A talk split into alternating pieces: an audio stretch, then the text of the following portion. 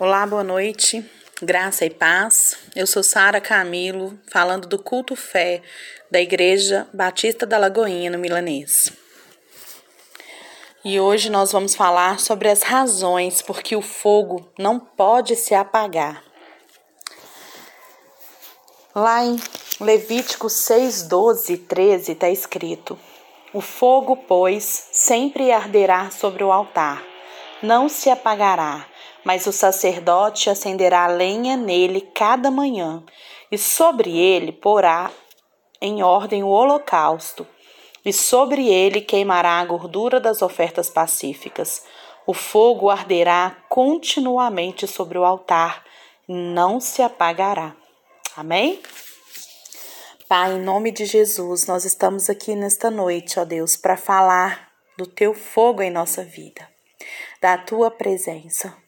Pai, em nome de Jesus, nós agradecemos por essa oportunidade de estarmos, mesmo que fisicamente distantes, mas unidos no mesmo espírito e podendo te adorar e te engrandecer neste momento. Pai, venha falar ao nosso coração e trazer o entendimento e a paz que só o Senhor nos pode dar. Nós te rendemos graças, ó Deus, em nome de Jesus, desde, desde já, porque sabemos que o Senhor é fiel e que o Senhor cuida de cada um de nós que te amamos. Pai, em nome de Jesus, te entregamos esse momento e que a revelação da palavra venha de ti, ó Deus, que seja a palavra rema em cada coração que ouvir esta mensagem. Em nome de Jesus que nós oramos. Amém.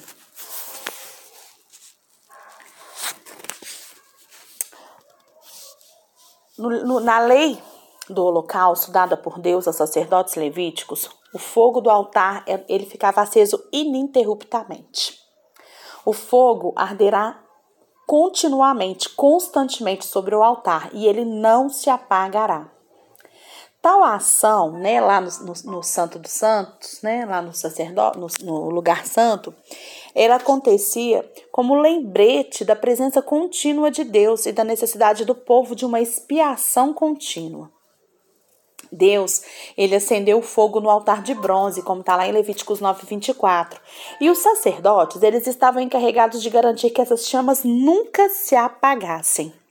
Então, Deus mandou fogo, mas os sacerdotes, eles tinham essa função de colocar lenha né, a cada manhã para que nunca se apagasse aquele fogo. Certo? Quando nós interpretamos essa lei do holocausto, do holocausto, à luz né, do ensino do Novo Testamento, nós aprendemos que o sacrifício que Jesus na cruz fez por nós, ele foi definitivo, perfeito e eficaz. Ele realizou o verdadeiro holocausto e a definitiva expiação. Não por meio de sangue de bodes nem de bezerros, mas Jesus fez isso pelo seu próprio sangue, irmãos. Ele entrou no Santo dos Santos e uma vez por todas e ele obteve a redenção eterna para mim e para você como está lá em Hebreus 9,12. Todos nós que somos purificados pelo sacrifício de Jesus, nós somos constituídos sacerdotes de Deus. Amém? Você é sacerdote, eu sou sacerdote. Aquele que nos ama e pelo seu sangue ele nos libertou dos nossos pecados e ele nos constituiu reino, sacerdotes para seu Deus e Pai, como está lá em Apocalipse 1, 5, 6.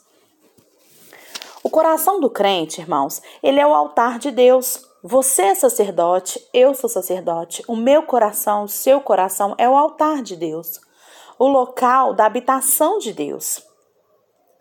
Como está lá em 1 Coríntios 6,19: Acaso não sabeis que o vosso corpo é santuário do Espírito Santo, que está em vós, o qual tendes da parte de Deus, e que não sois de vós mesmos?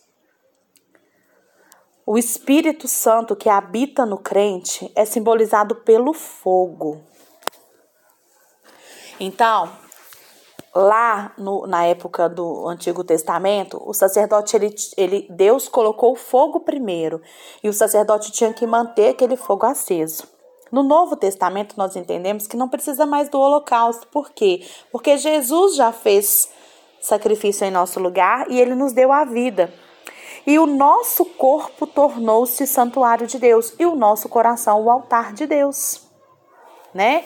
Então, nós observamos que tanto no Antigo como no Novo Testamento, cada sacerdote tem uma responsabilidade, que é a de manter o fogo aceso. Irmãos, não apagueis o espírito, é a ordem de Deus, que está lá em 1, 1 Tessalonicenses 5,19. Não apagueis o espírito.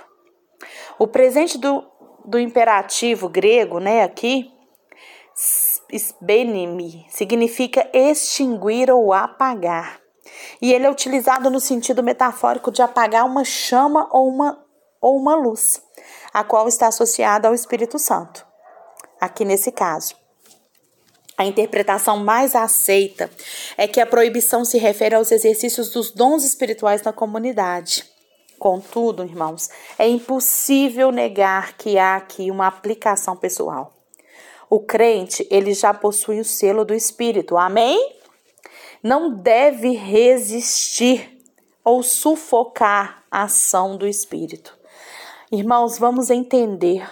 Quando nós reconhecemos Jesus como nosso Senhor e Salvador, quando nós convertemos o nosso caminho, nós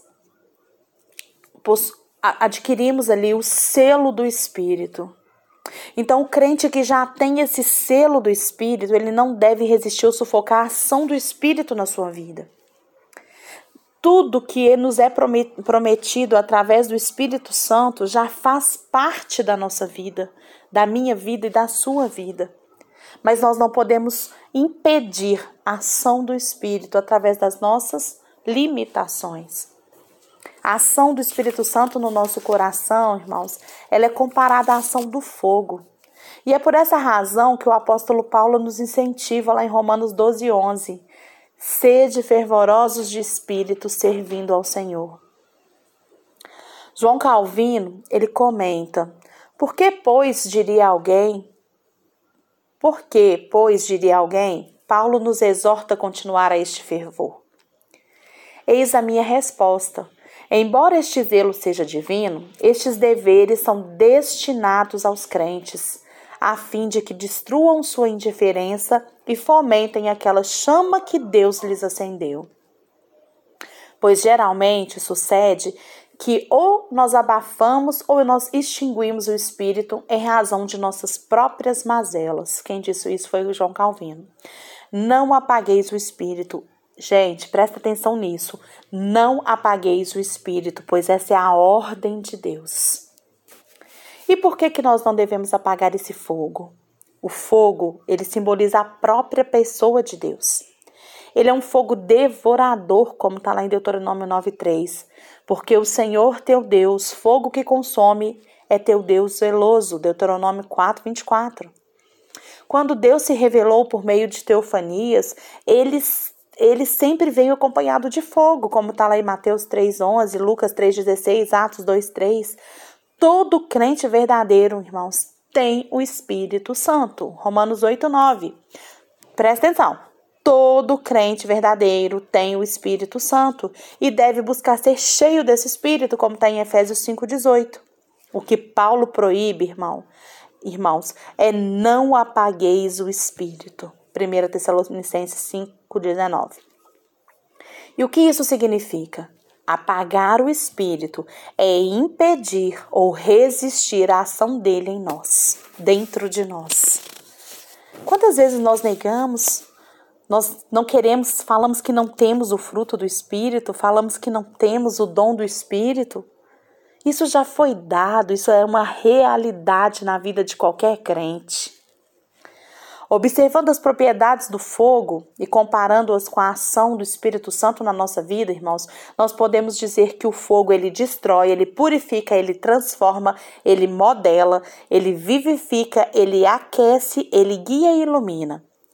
Todas as virtudes e vitórias da vida cristã não dependem nem de mim nem de você, mas dependem do Espírito Santo. Apagar o espírito é, acabar, é, tomar, é tornar inativa a ação dele dentro de nós.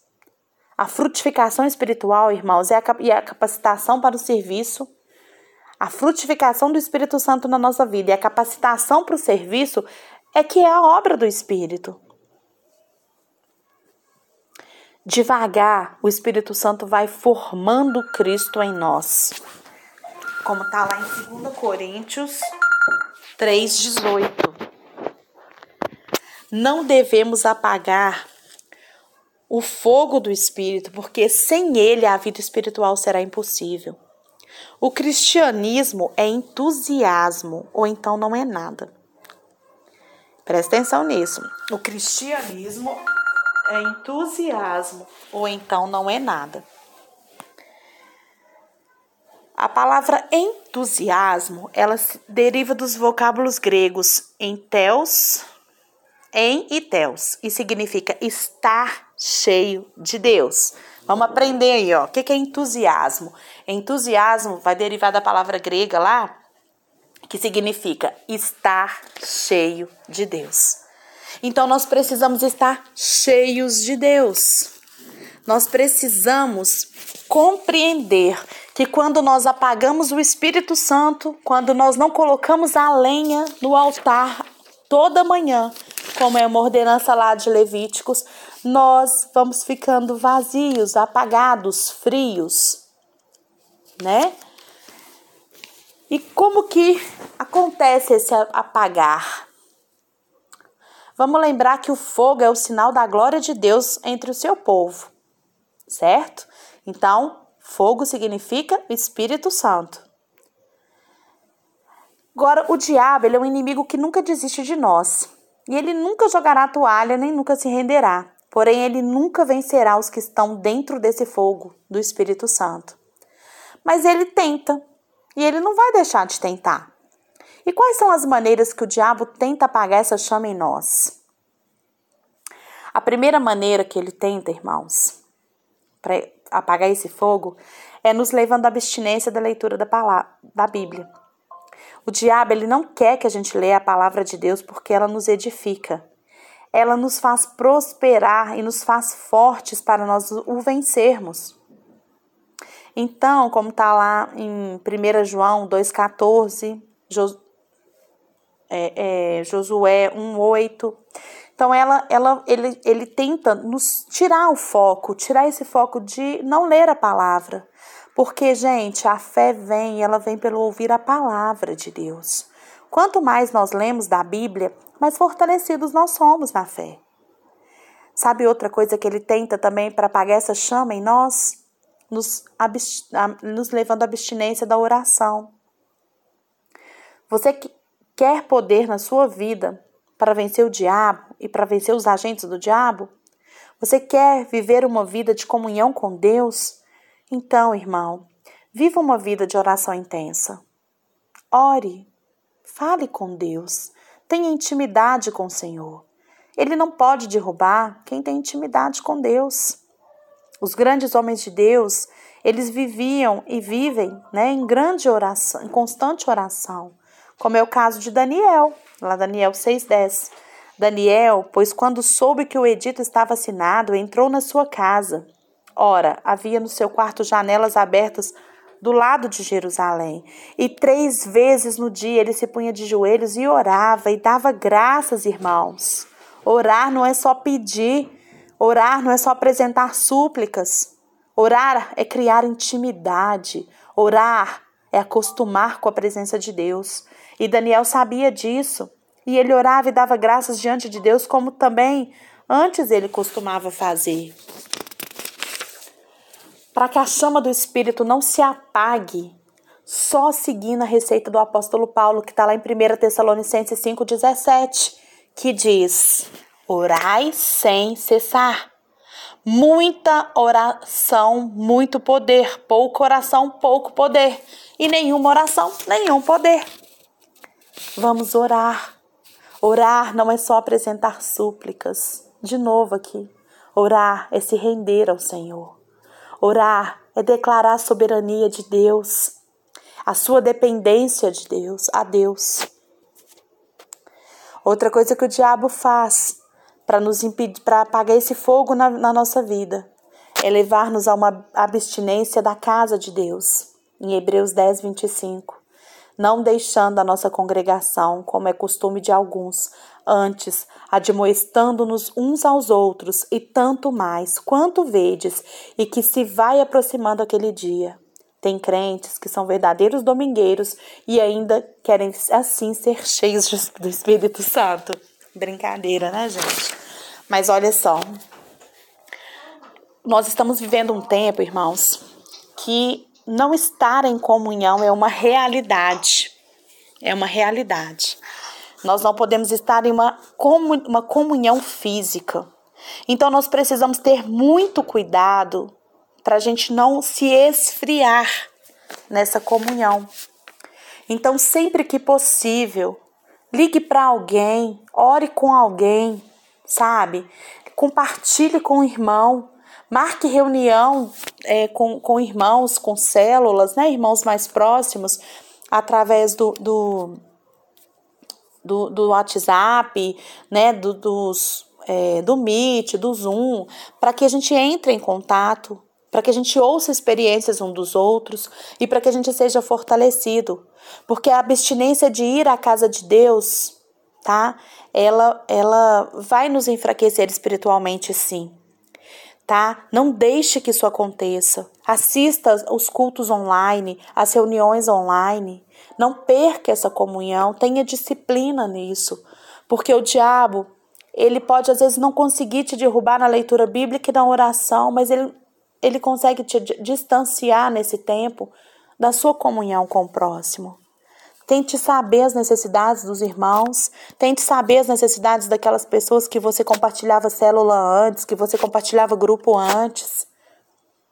Sabe, ore um pelos outros, vamos orar um pelos outros. Vamos falar, eu tô com um problema, eu preciso contar para o meu irmão para que ele possa orar por mim e para que ele possa estar junto comigo nessa luta. Não permita que o diabo te leve a essa abstinência da casa de Deus. Irmãos, nós sabemos que a casa de Deus não é só aquele prédio ali na rua 17 ou na rua 21. A casa de Deus somos nós, somos, são vocês, sou eu. Quando nós estamos em comunhão, não precisamos de um prédio físico para estar. Nós podemos estar em comunhão de diversas maneiras. Relógio de oração, todo mundo orando junto. Crie estratégias. Se você está fraco nisso, levante agora, tome atitude agora. Procure alguém. Procure alguém. Liga para mim, liga para um pastor, liga para quem vocês acharem necessário e fala: "Ora comigo". Sabe? Manda uma mensagem pedindo ajuda. Manda uma mensagem, vamos nos reunir para orar. Sabe? Vamos marcar um horário em que cada um na sua casa vai orar, mas nós vamos estar ligados no mesmo espírito. Vamos nos fortalecer agora. Mais do que nunca, a gente precisa estar unido e em comunhão. São tempos muito difíceis, mas que nós vamos vencer porque a promessa existe e a vitória já é vencida, já é garantida. Jesus já venceu por nós. Então nós não temos que ter medo, nós não temos que, que deixar que outras é, diversões ou outras, outros atrativos nos tire né, desse tempo de comunhão com Deus e com os irmãos. Vamos orar sim juntos. Vamos buscar comunhão e vamos, né, buscar essa essa proximidade, mesmo que virtual, mas vamos buscar essa proximidade dos irmãos. Sabe por que, que esse fogo não pode se apagar na nossa vida, irmãos? Primeiro, foi Deus que acendeu esse fogo na igreja, como está lá em Levíticos 9, 23, 24. Então entraram Moisés e Arão na tenda da congregação. Depois saíram e abençoaram ao povo. E a glória do Senhor apareceu a todo o povo, porque o fogo saiu de diante do Senhor e consumiu o holocausto e a gordura sobre o altar o que vendo todo o povo jubilou e caiu sobre suas faces. É essa razão, irmãos, porque o fogo não se apaga. Ele não vem de mim e nem vem de você, ele vem de Deus. E glória a Deus por isso, porque o diabo ele nunca apagou nem jamais conseguirá apagar esse fogo. A brasinha vai estar dentro da gente, tá bom? Então, esse fogo ele não vai se apagar e ele não pode se apagar porque ele não depende da gente. Mas o que que depende da gente? Colocar a lenha no altar todos os dias. Amém? Essa é uma ordem. Segundo, por que, não pode apagar? Porque é uma ordem dada a Deus por Deus ao sacerdote. Dá ordem a Arão e a seus filhos, no verso 9. Hoje o sacerdote não é mais Arão nem os seus filhos, mas eu e você, como diz lá em Apocalipse 1,6 e nos fez reis e sacerdotes para Deus e seu Pai. A Ele a glória, o poder para todo sempre. Amém. Portanto, essa ordem não foi só para Arão e os filhos dele, não. Essa ordem é para mim e para você. Não deixe o fogo apagar. É esse fogo que nos capacita a fazermos a obra de Deus, por isso ele não pode se apagar. Terceira razão ela, ele nos faz fazer a obra de Deus com maior desempenho e coragem, como está lá em Atos 1,8. Mas recebereis a virtude do Espírito Santo, que há de vir sobre vós, e ser-me-eis testemunhas, tanto em Jerusalém, como na Judéia, e Samaria, e até os confins da terra. Veja o que aconteceu na vida do apóstolo Pedro. Aquele mesmo Pedro que negara Jesus, lá em Atos 2,14, Pedro, porém, aquele mesmo Pedro que negara Jesus. Lá em Atos 2,14 está escrito: Pedro, porém, pondo-se em pé com os onze, levantou a sua voz e disse-lhes: Homens judeus e todos os que habitais em Jerusalém, seja-vos isto notório e escutai as minhas palavras. Olha o fogo que acendeu dentro dele, certo? Então vamos lembrar: por que, que esse fogo não pode se apagar? Porque foi Deus que acendeu. Primeiro. Segundo, porque foi Deus que deu a ordem de colocar lenha todos os dias. E não foi para Arão e seus filhos, foi para todos nós. E terceiro, é porque esse fogo é que nos capacita a desempenhar com muita coragem a obra de Deus aqui nessa terra e para que o crescimento do reino se efetue. Então, meus queridos, vamos nessa noite. Se tem alguém que está com a brasinha pequenininha, Vamos assoprar, vamos colocar lenha aí nessa noite, vamos fazer crescer esse fogo, porque o fogo de Deus ele está disponível para todo aquele que tem Jesus e que recebeu Jesus como seu Senhor e Salvador. Porque o fogo de Deus ele é, nos, nos é dado pelo Espírito Santo de Deus que o Senhor nos deu através da morte e ressurreição do Senhor Jesus. Creia nisso e busque. Busque ajuda se precisar. Mas a primeira ajuda que você vai buscar é do Senhor.